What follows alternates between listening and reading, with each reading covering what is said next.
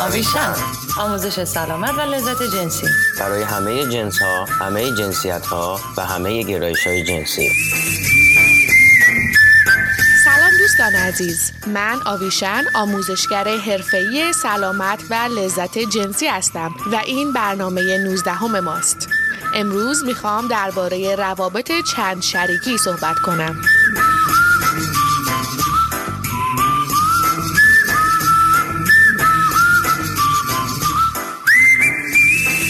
آدرس وبسایت ما avishanx.com در تلگرام و اینستاگرام و فیسبوک ما را با شناسه X آویشن X پیدا کنید.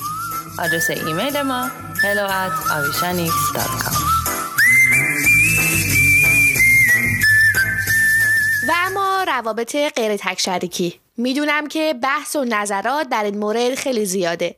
همونطور که می‌دونین روابط تک همسری و تک شریکی امروز نرم اغلب جوام است. اما در طول تاریخ همیشه استثناهای زیادی در این مورد وجود داشته.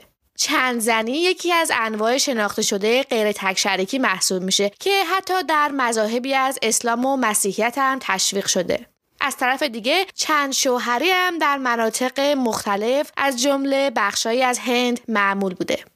همونطور رابطه جنسی مخفیانه در روابط تک همسری یکی دیگه از انواع معمول غیر تک شریکیه که معمولا خیانت جنسی و بیوفایی تلقی میشه و بهش به عنوان یک کار غیر اخلاقی نگاه میشه.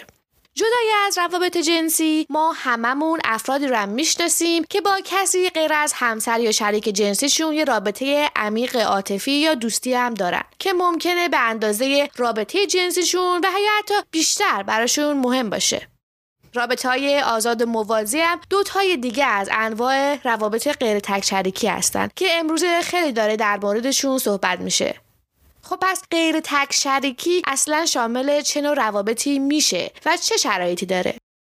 رابطه های غیر تک شریکی رو معمولا دو دسته می‌کنن رابطه های اخلاقی و رابطه های غیر اخلاقی.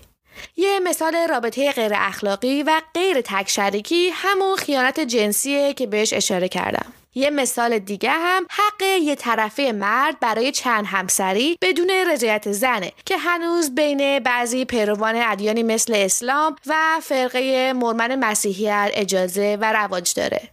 اما افرادی هم هستند که مایلن به صورت اخلاقی رابطه های غیر تک شریکی داشته باشن. از نظر این افراد چیزی که موجب غیر اخلاقی بودن خیانت جنسی شده شکستن عهد و پیمان تک شریکی و دروغ گفتن در این مورد یا عدم رضایت شریک شرکای جنسیه. و نه لزوما خود عمل سکس با یه نفر دیگه. اما اگر شریک ها با هم تصمیم بگیرن و توافق کنن که دوست دارن شریک های دیگه هم غیر از همدیگه داشته باشن اون وقت اونا می‌تونن به طور اخلاقی یه رابطه غیر تک شریکی داشته باشن. این تعریف خیلی کلی و خلاصه است و افراد مختلف با توجه به نیازها و باورهاشون مدل های مختلفی از غیر تک شریکی رو در رابطه هاشون می‌تونن داشته باشن. ولی مهمترین نکته اینه که مثل هر عمل دیگه در یه رابطه در مورد نوع رابطتون باید با شریکتون با صداقت صحبت کنین و با هم تصمیم بگیرین که چه نوع رابطه برای هر دو یا همتون مناسبه. ولی اولش بیاین دو نوع معمول از روابط غیر تک شریکی رو با هم مرور کنیم. یعنی روابط آزاد و روابط موازی.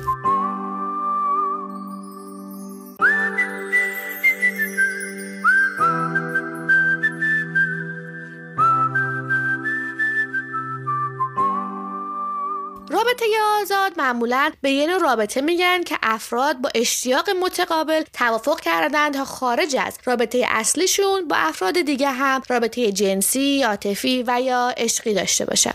این رابطه های جانبی می‌تونه مثلا شامل یه رابطه جنسی یه شبه باشه و یا یه دوستی کوتاه مدت. یا مثلا گاهی وقتها افراد ممکنه توافق کنن که داشتن رابطه جنسی جانبی مجازه ولی برقراری پیوند عاطفی و عشقی غیر مجاز. بعضی دیگه هم ممکنه در مورد نوع رابطه جنسی قراردادهای مشخصی داشته باشن. مثلا بگن رابطه جنسی مجازه ولی نباید شامل دخول بشه. یا تنها زمانی می‌تونه اتفاق بیفته که یکی از طرفین رابطه مسافرته. همونطور که می‌بینید روابط آزاد می‌تونن شکلها و انواع خیلی فراوونی داشته باشن و شرایط هر رابطه بسته به افرادی که در رابطه هستن با هم فرق می‌کنه حالا روابط موازی چی هستن؟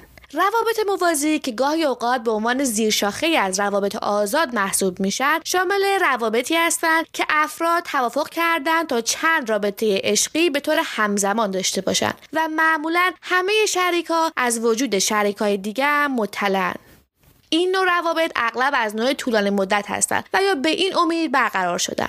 مثلا یه زوجی که با هم ازدواج کردن توافق می‌کنن که هر کدوم می‌تونن غیر از همسرشون یه دوستم داشته باشن. و یا یه زوج تصمیم می‌گیرن تا با همدیگه دنبال یه نفر سوم بگردن که مایل باشه با هر دو نفر یه رابطه جنسی یا عشقی داشته باشه. به این رابطه رابطه سه‌گانه یا رابطه قبیله هم میگن. راستی یادتون باشه که رابطه عشقی می‌تونه شامل رابطه جنسی باشه یا نباشه. افرادی که asexual یا هیچ جنسگرا هستن هم می‌تونن روابط عشقی داشته باشن چه به صورت تک شریکی یا حتی روابط آزاد و موازی. ولی به هر صورت تعریف دقیق رابطه جنسی و عاطفی و یا عشقی به خودتون برمیگرده و مهم اینه که نیازها، حد و مرزها و توقعاتتون رو به طور واضح و با صداقت با شریک شریکاتون بیان کنید.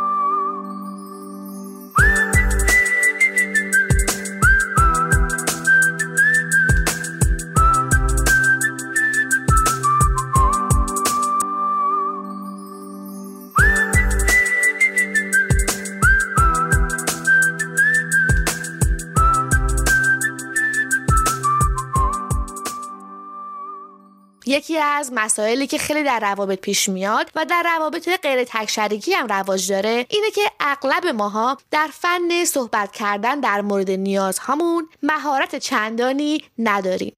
خیلی وقتها ما اصلا نیازهای خودمون رو نمی‌شناسیم و بعضی وقتها هم به خاطر شرم و فشار خانوادگی یا اجتماعی اونها رو نادیده می‌گیریم. بعضیامون هم بالاخره یه جوری موفق میشیم تا نیازهامون رو بیان کنیم اما می‌بینیم که واکنش شریکمون در این مورد مثبت نیست. این مشکلات در همه جور روابط وجود داره و فقط با تمرین کردن و اشتیاق متقابل برای افزایش مهارت بیان نیازها کم کم بهتر میشه. روش برقراری ارتباط بین شما و شریکتون به اندازه نوع رابطه که با هم انتخاب می‌کنین اهمیت داره. شما حتی اگر تصمیم گرفتین تا تک شریک باشین خوبه که در این مورد با شریکتون یه گفتگوی صادقانه و با درک و صبر و محبت داشته باشین. و یادتونم باشه که آدما نیازهاشون طی زمان ممکنه تغییر بکنه و یا درکشون از این نیازها ممکنه واضح تر بشه.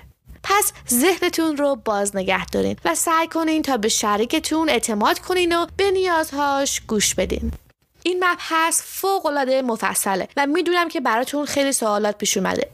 اگه شما به روابط غیر تک شریکی علاقه دارین من شما رو تشویق می‌کنم تا اطلاعاتتون رو در این مورد بالا ببرین و یادتون باشه که فقط خود شما نیازهاتون رو می‌شناسین و حد و مرزهای خودتون رو تعیین می‌کنین.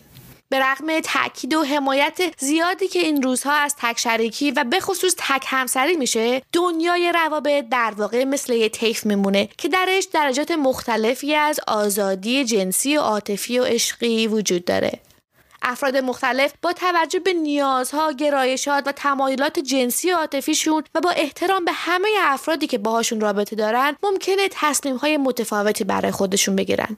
در برنامه آینده من حتما در مورد چالش های معمولی که در روابط عاطفی هم از نوع تک شریکی و هم غیر تک شریکی به وجود میاد بیشتر صحبت می‌کنم. شب و روزتون هر جا که هستیم پر اشتیاق و دلاتون پرزو